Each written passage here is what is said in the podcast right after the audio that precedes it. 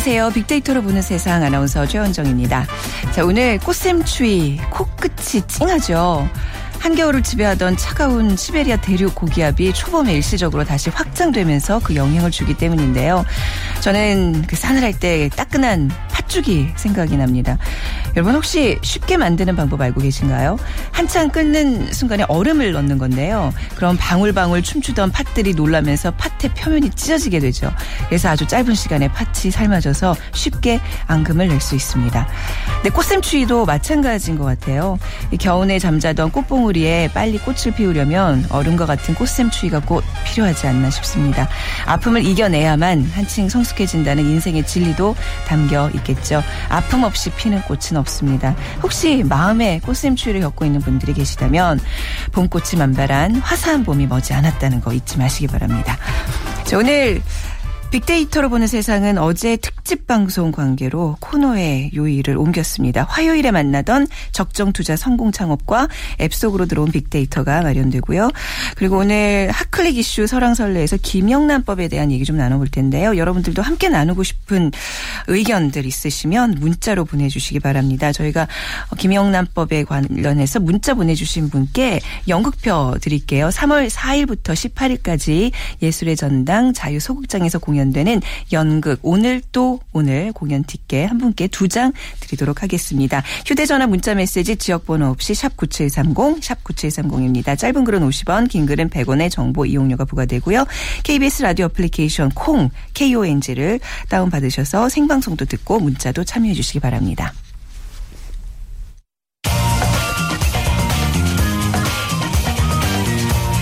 핫클릭 이슈 설왕설래 네, 화제 이슈들을 빅데이터로 분석해보는 시간입니다. 위키프레스의 정영진 편집장 모셨습니다. 어서 오십시오. 네, 안녕하세요. 정영진입니다. 자, 뭐 김영란법 외에도 오늘 좀 어떤 이슈들 온라인 세계를 점령하고 있나요? 네, 뭐 말씀하신 김영란법 통과 네. 여전히 뭐 많은 분들의 관심에 한가운데 있고요. 네. 또 정월대보름이 아마 내일이죠. 네. 아, 그러면서 정월대보름 관련 키워드들도 올라왔습니다. 또 담배값의 경고 그림을 의무화하는 거 이거 무산됐다는 소식. 네. 또 어린이집 CCTV 의무화 역시 무산됐다는 것 역시 네. 함께 아, 랭킹 상위에 좀 랭크돼 있고요. 또 배우 이태임 씨 관련된 논란도 좀 올라와 있습니다. 네. 또 국회의원 후원금 순위 아, 네. 이 키워드도 올라와 있는데 뭐 새누리당 김재원 의원이 1위를 뭐 했다고 하던데 네. 하여튼 뭐 국회의원들이 얼마를 후원 받았는지 여기에도 관심이 좀 많았던 것 같고요. 러시아 그 nem초프 암살 여기 뭐 굉장히 미궁 속으로 빠지고 있다. 그렇죠. 이 네. 소식에도 네. 많은 분들이 관심을 좀 음, 보이고 있습니다. 네. 자 어제 이제 김영란법이 국회에서 최종 통과되면서 네. 이 법이 가져올 우리 사회의 변화에 대해서 많은 분들 관심 갖고 있는 것 같습니다. 그렇습니다. 그러니까 뭐 폭넓게 퍼져 있는 부정 부패 고리를 끊자는 데는 여야 다 동의했다고 봐야 되네요. 뭐 일단 네. 통과가 됐으니까 그렇게 네. 이제 봐야 될 것 같고요. 일단 그 김영란법에 대해서 조금 이제 설명을 좀 드리자면 네. 우리나라 최초 여성 대법관 아, 김영란 지금 이제 교수인데요. 아, 국민권익위원장 재직 당시에 공직기강 확립을 위해서 이 부정청탁 금지 및 아, 공직자의 이해충돌 방지법이라는 걸 발의를 했고 이게 결국 그 김영란법으로 불렸던 겁니다. 우리나라가 뭐 교육 규모 뭐 이런 경제 수치 다들 뭐 선진국 수준에 가깝게 다 도달했지만 네. 늘그 투명성 지수 같은 것, 뭐 부패 지수 여기선 뭐 후진국에 또 가까웠잖아요. 네. 그래서 우리나라를 좀 더 투명하게 만들자 이런 국민적인 요구가 있다 보니까 정치권도 더는 좀 미룰 수 없다 이런 판단을 한 걸로 보이고요. 그 김영란법의 핵심 내용들을 보면 뭐 직무와 무관하게 1회 100만 원, 연 300만 원을 초과한 금품 수수하는 경우에 3년 이하의 징역 또는 5배 이하의 벌금에 처하도록 하는 게 예, 골자다 이렇게 볼 수가 있겠고 그동안은 이제 업무 연관성 이걸 증명하지 못하면 돈을 받았어도 제대로 처벌하지 못했었는데 이런 것들이 이제 좀 바뀐다 이렇게 볼 수가 있겠고요. 특히 그 적용 대상이 뭐 국회나 정부 출자 공공기관, 국공립 학교 등 공직자는 물론이고 네. 그러니까 거의 모든 공직자는 물론이고 사립학교 교직원 또 언론사 종사자까지 이 포함이 되면서 또 일부 그 위헌 소지도 있다 이런 비판도 지금 현재 나오고 있습니다. 네, 누가 들어도 너무 당연한 적용이 당연한 법들인데 그러니까 법인데 왜 반대를 했을까? 그러니까 이게 좀 과도한 제한이 걸릴 수 있다. 또 뭐 가족들끼리 신고를 해야 되는 불고지죄 이게 네. 이제 위헌 소지가 있고 뭐 이런 일들 때문에 이제 일부 국회에서 의원들이 반대를 한 걸로 알고 있는데 아무튼 네. 통과가 됐습니다. 그렇습니다. 예, 하지만 부정부패 고리를 끊기 위한 그 김영란법에 대한 국민적 기대는 굉장히 높은 거죠. 지금 네, 어떻습니까? 네. 온라인에서도 뭐 그런 여론들이 좀 감지가 되는데요. 일단 그 수치부터 좀 확인을 해보자면 어제 하루 어제만입니다. 예, 포털 3사에서 각각 뭐 8,200여 건 또 4,800여 건, 1,100여 건 정도의 뉴스 댓글이 예, 생산이 됐고요. 네. 사회관계망 서비스 SNS죠. 13,000여 어, 건의 데이터가 생산이 됐습니다. 관련 뉴스도 꽤 있었습니다. 830여 건의 뉴스가 어제 생산이 관련돼서 생산이 됐고요.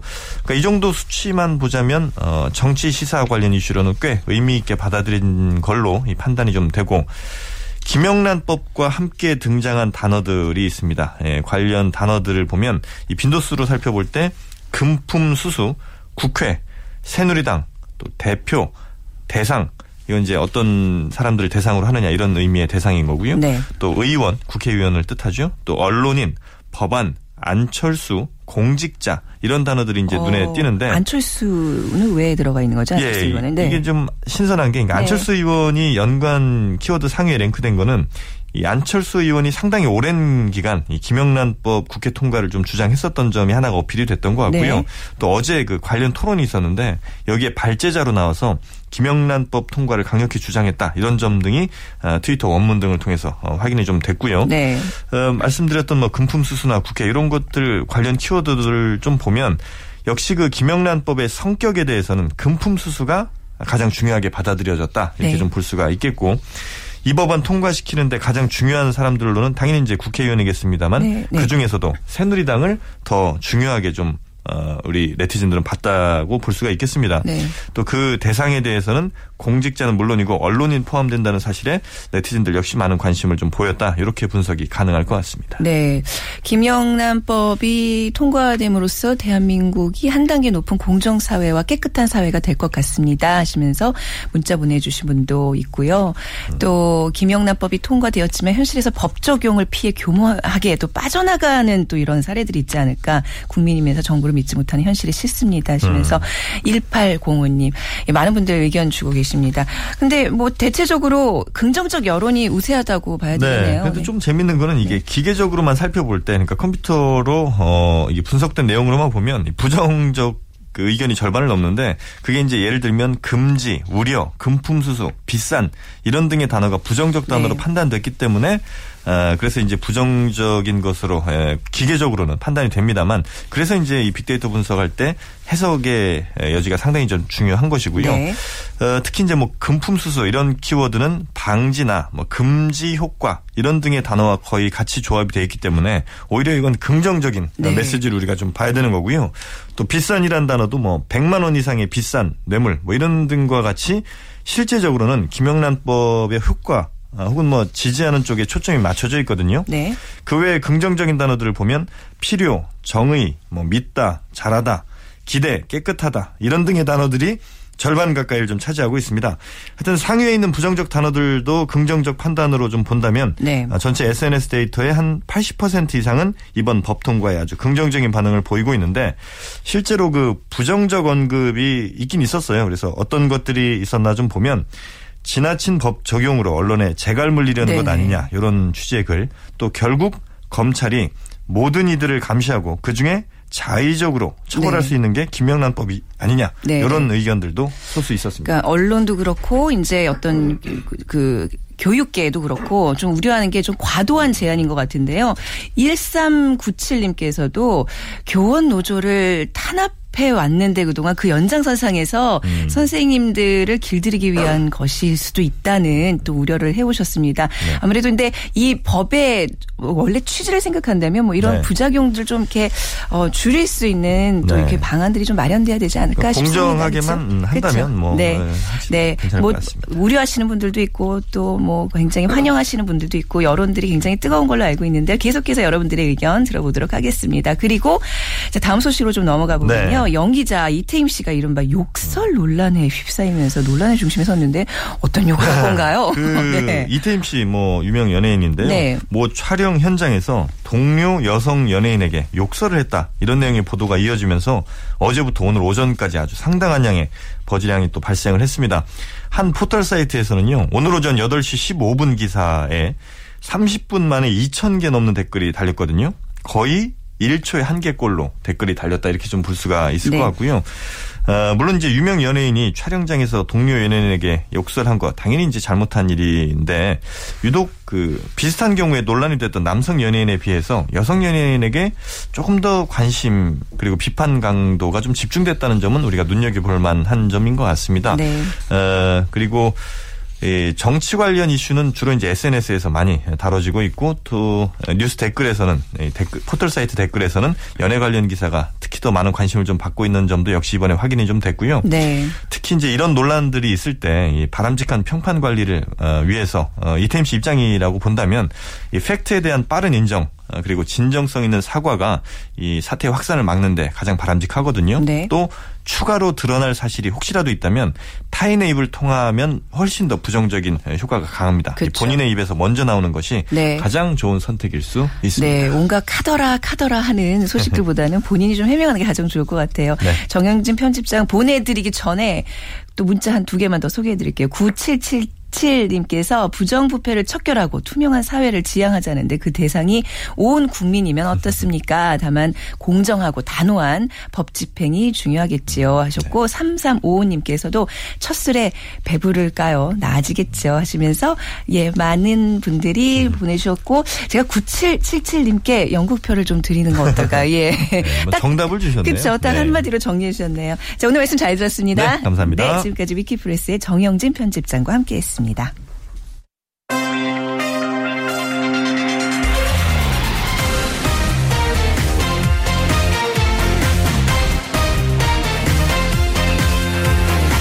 절대 손해보지 않는 소상공인들의 투자 전략. 적정 투자 성공 창업.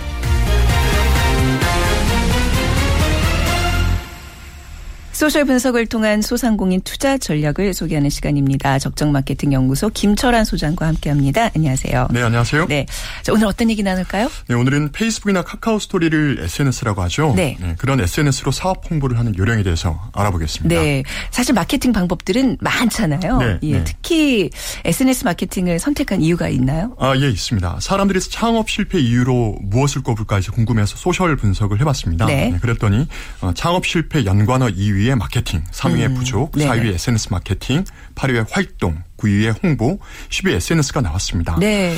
그 역시나 마케팅과 홍보 활동 부족을 창업 실패의 가장 큰 이유로 보고 있었다는 걸 알 수 있었는데요. 네. 네. 특이한 건 SNS와 SNS 마케팅이라는 단어도 연관어 10위 안에 들어 있었다는 겁니다. 네. 그 많은 사람들이 그 문제를 해결할 수 있는 대안으로 SNS 마케팅을 생각하고 있었기 때문일 텐데요.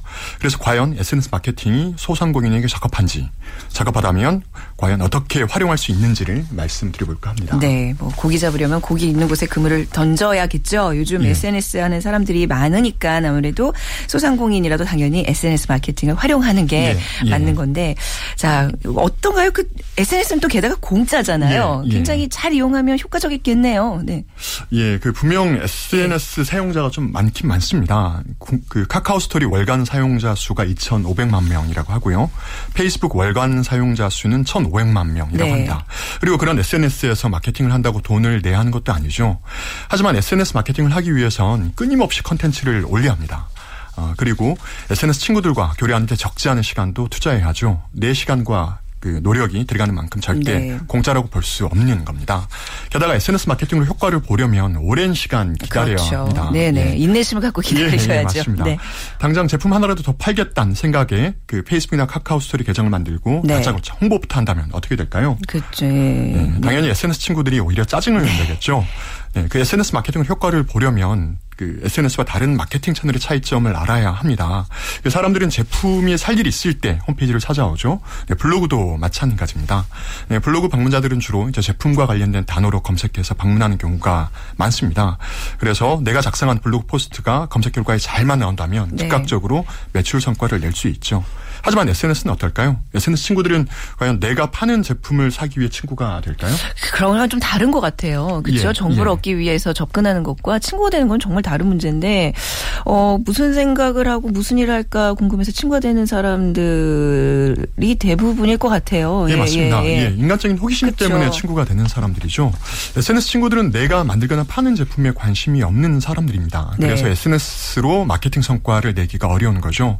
지금 당장 매출 한 푼이 아쉽고 SNS 투자할 시간적인 여유가 없다면 차라리 블로그부터 시작하는 게 낫습니다. 네. SNS로 매출을 내려면 오랜 시간에 걸쳐 SNS 친구들의 호감과 신뢰를 얻어야 합니다. 힘들지만 그래야지만 그 매출이 따라오는 거고요. 네, SNS 친구들의 호감과 신뢰를 얻어야 매출이 따라온다. 이거 좀 더 구체적으로 설명해 주신다면요. 네. 네 그전 어렸을 때 시골에 살았는데요. 네. 어머님께서 심부름 시키실 때 뭘 사오라고 말씀하시지 않으셨습니다. 대신 팔아오라고 하셨죠. 아 옛날 예. 어른 예. 그렇게 말씀하시잖아요. 네. 예. 이를테면 뭐 철하나 전빵 가서 전빵같이 어. 참기름 좀 차, 참기름 좀 포라 없나, 뭐 어. 막걸리 좀 포라 없나. 아 그쪽 지방이시군요. 어, 예. 네. 예. 네.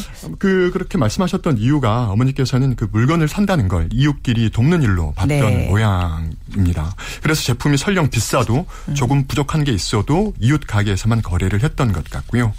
SNS에 일어나는 상거래가 사실 네. 이와 같습니다. SNS 친구인 소상공인의 제품 사본 적이 있는 사람들과 이야기를 나눠보면 그 이유가 제품이 싸거나 품질이 우수해서라고 말하지 않습니다. 네. 그냥 친구를 믿으니까 친구를 좋아하니까 친구를 도와주는 셈 치고 구매했다는 대답이 절대적이었습니다. 네. 같은 값이라면 잘 아는 사람, 또 좋아하는 예. 사람의 물건을 사주고 싶은 게 뭐 다 사람 같은 마음 아니겠습니까? 예, 예, 그렇다면 그렇죠. 어떻게 해야지 SNS 친구들의 호감과 신뢰를 얻을 수 있을까요? 네, 그 SNS에서 제품 이야기를 하지 말고 네. 여러분 자신에 대한 이야기를 그쵸, 해야 합니다. 그렇죠. 예. 노골적으로 하면 뭐든지 안 예, 돼요. 예, 그렇죠. 물론 어디 놀러 갔다는 그런 얘기처럼 사업과 관련 없는 이야기를 하자는 건 아닙니다. 네. 네 필요한 건 사업과 관련된 여러분의 일상 이야기, 음. 다시 말해 생업 이야기를 하는 겁니다. 네. 어, 여러분이 어떤 생각과 철학으로 장사를 하는지, 좋은 제품을 만들고 좋은 서비스를 제공하기 위해 어떤 노력을 하는지, 네, 그런 이야기가 필요합니다. 그렇게 해야만 여러분에 대한 호감과 신뢰가 제품과 사업에 대한 호감과 신뢰로 이어질 수 있는 거고요. 네. 어, 잠시 제 페이스북 친구 이야기를 좀 할까 하는데요. 네. 그 안면도에서 고구마 농사를 짓는 분이 있습니다. 네, 그분은 고구마 종자를 파종할 때부터 수확할 때까지의 모든 과정을 일지 형태로 페이스북에 아, 올렸습니다. 네네. 예, 그랬더니 페이스북 친구들이 알아서 고구마 네. 주문을 하더라고요. 그렇죠. 그 과정을 지켜보면 굉장히 신뢰감이 높아지죠. 예, 예 네. 그렇습니다. 그 다음으로 말씀드리고 싶은 그 요령은 경청입니다. 부산에 있는 한 작은 레스토랑 사장님은 트위터 친구 3천 명 중에 무려 1,000명이나 고객으로 만들었다고 네. 하더라고요. 어떻게? 예, 네. 직접 저도 저 비결이 궁금해서 네. 만나서 여쭤봤습니다. 예, 그랬더니 그 트위터 친구들의 글을 읽고 mention 형태로 아는 척 해주는 게 비결이라고 말씀을 하시더라고요. 아, 그 손님들이 찾아오면 아는 척을 해주는 거예요? 어, 먼저 트위터로. 트위터로. 아, 네, 네, 네. 사실 그 사람들이 SNS를 하는 이유는 다른 사람들의 관심을 확인하기 위해서죠. 네. 음. 그런데 우리나라 사람들 얼마나 관심에 인색합니까? 좋아요를 눌러주고 댓글을 남겨주고 멘션하는 게 사실 별 힘이 드는 것도 아닌데도요. 네. 아, 그래서 우스갯소리로 SNS를 하다가 고독 산다는 말이 나오기도 하죠. 네. 네. 그런 상황에서 내가 SNS에 올리는 글에 누군가 댓글로 관심을 보여주면 어떻게 될까요? 네. 당연히 그 사람을 좋아할 수밖에 없겠죠. 그렇죠. 네. 그리고 같은 값이라면 당연히 그 사람 제품을 찾을 수밖에 없을 테고요. 그렇네요. 음. 마지막으로 소상공인들이 이용하면 좋을 SNS 추천해 주신다면요. 네, 그 SNS 마케팅 그러면 꼭 페이스북 페이지나 카카오 스토리 채널과 같은 기업 홍보 계정을 만들어야 한다고 만들어야 한다고들 생각하시는데요. 네. 하지만 그런 기업 계정은 구독자를 늘리기가 어렵습니다. 가게나 회사가 유명하거나 재밌고 유용한 컨텐츠를 계속 만들 수 있어야 하거나 네. 돈을 내고 광고를 할 만한 여유가 있어야 구독자를 늘릴 수가 있는 게 현실입니다. 하지만 페이스북 프로필이나 카카오 스토리 같은 개인 계정은 좀 다르죠. 네. SNS 사용자들에게 친구가 되자고 먼저 손을 내면 어, 손을 내밀면 내밀면 됩니다. 물론 모르는 사람들에게 부탁되고 친구 시청 버튼을 눌러서는 상대방이 거절 당하죠. 예, 그렇죠. 네. 예, 예. 그런 만큼 친구가 되고 싶다면 먼저 쪽지라도 간단한 인사 정도는 건네야 합니다. 네. 어, 끝으로 드리고 싶은 말씀은 어, 경청하고 네. 제품 대신 생업을 이야기하는 건 SNS만 국한되는 건 아니라는 겁니다.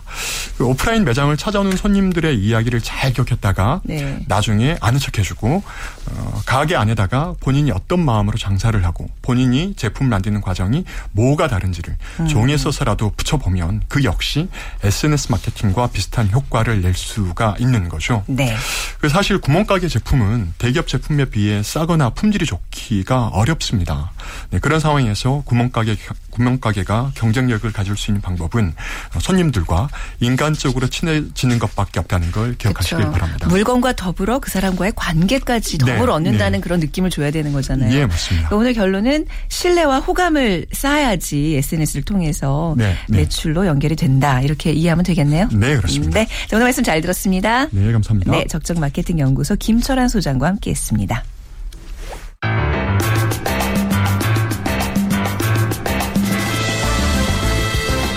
앱 속으로 들어온 빅데이터. 빅데이터를 활용한 다양한 어플리케이션 소개하는 앱 속으로 들어온 빅데이터. 자, 오늘부터 황지 IT 컬럼니스트의 뒤를 이어서 새롭게 함께할 뉴스 익스피리언스 랩의 정진영 디렉터 소개합니다. 안녕하세요. 네, 안녕하세요. 네.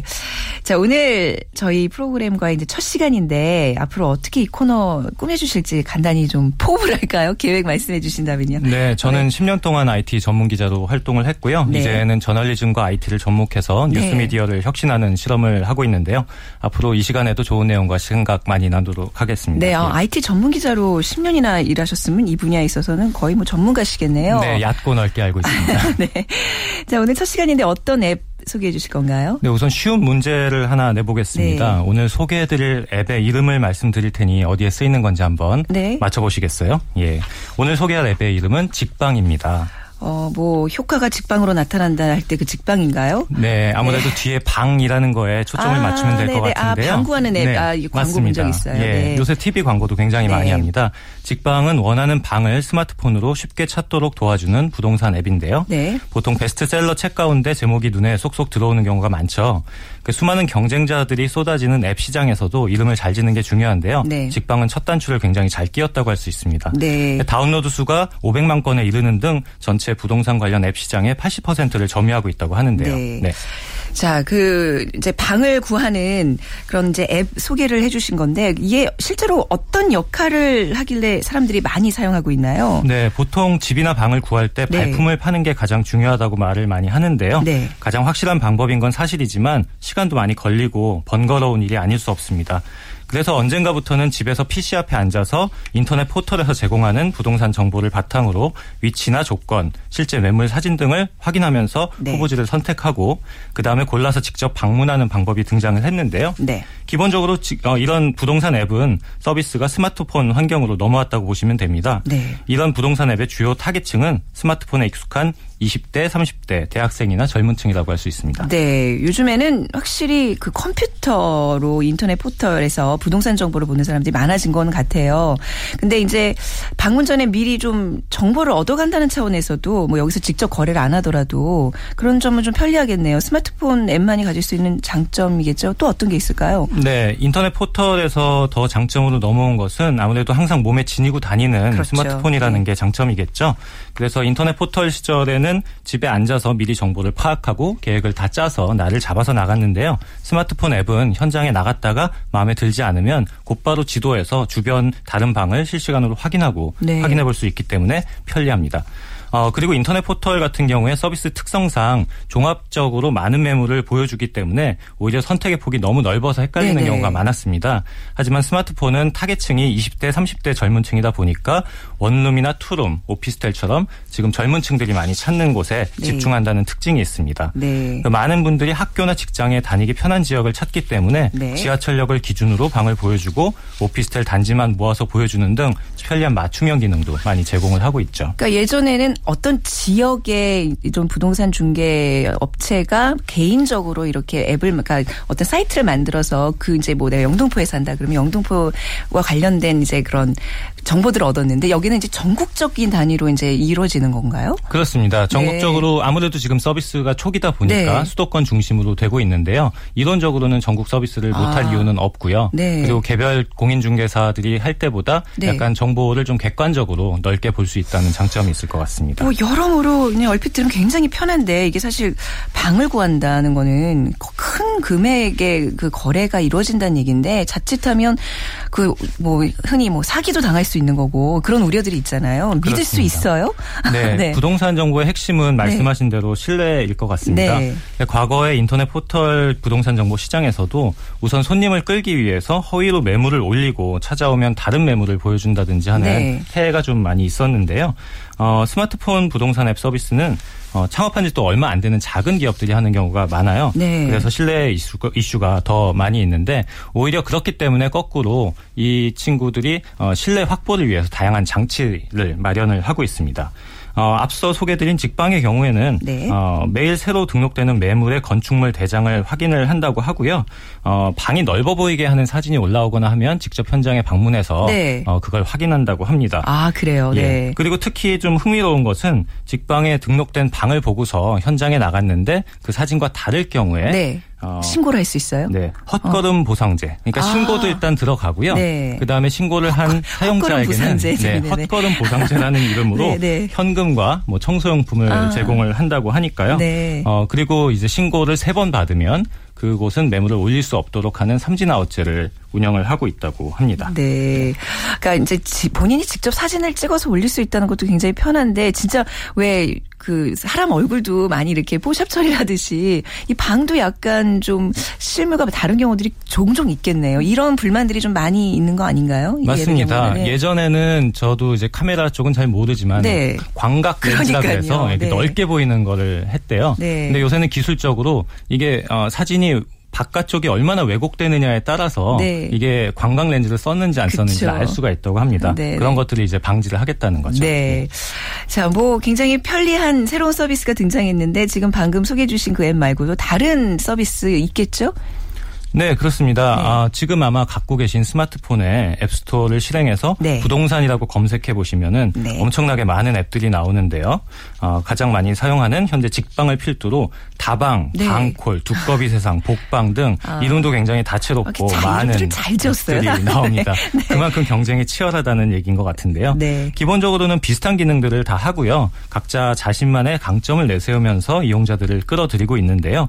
어, 아까 말씀드린 두 번째 다방의 경우에는 네. 보증금과 월세를 이용자가 다양하게 조절을 해보거나 이사 견적을 받고 뭐 주변 편의시설 찾기와 같은 편리한 기능을 앱 안에서 제공을 합니다. 네. 어, 아까 말씀하신 것처럼 개별 공인중개업소가 직접 만든 앱까지 포함하면 네. 한 100여 개의 앱이 있다고 하는데요. 정말 많고요.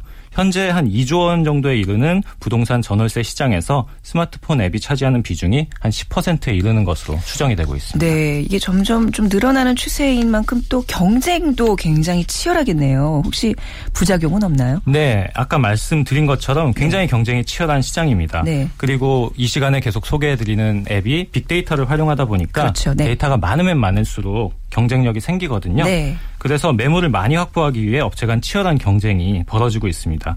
아까 말씀드린 업계 1위 직방 같은 경우에 최근에 좀 구설수에 올랐습니다. 네. 왜냐하면 자사 서비스에만 등록한 매물을 상단에 배치하고 다른 서비스에도 같이 등록한 매물들은 밑으로 내렸는데요. 네. 이에 대해서 직방 측이 어, 좀 더 확실한 매물 관리를 통해서 이용자들에게 혜택을 주려는 것이라고 설명을 했지만 네. 다른 업체들은 어, 불공정 거래 행위라고요 제소할 음. 뜻을 밝히고 전운이 감돌고 있습니다. 네. 어, 경쟁이 심화되면 이용자들을 배제한 머니 게임 양상으로 흘러갈 수도 그렇죠. 있기 때문인데요. 네. 직방이 현재 1위 업체가 된 것이 업력이 오래됐고 준비를 잘한 것도 이유긴 하지만 최근 인기가 급상승한 어, 탤런트 주원을 주원 씨가 나오는 네. 그 광고죠. 네. TV 광고에 내세워서 예. 큰 역할을 했다는 사실을 아. 사실 부인할 수가 없는데요. 네. 이는 이 부동산 앱 시장이 앞으로 물량을 투입하는 마케팅 전략으로 네. 어, 흘러갈 수도 있다라는 겁니다. 네네. 네. 다방 같은 경우에도 최근에 미디어 윌이라는 기업에 인수되면서 조만간 네. 대대적인 마케팅 활동을 펼칠 것으로 알려지고 있는데요. 네. 이게 소비자한테 유리한 방향으로 흘러갈지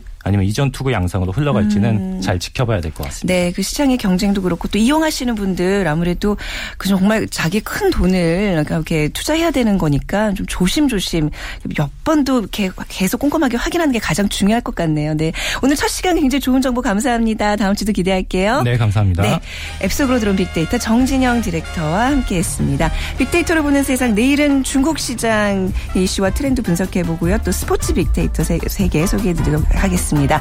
자, 내일 오전 11시 10분에 다시 찾아뵙도록 하죠. 지금까지 아나운서 최원정이었습니다. 고맙습니다.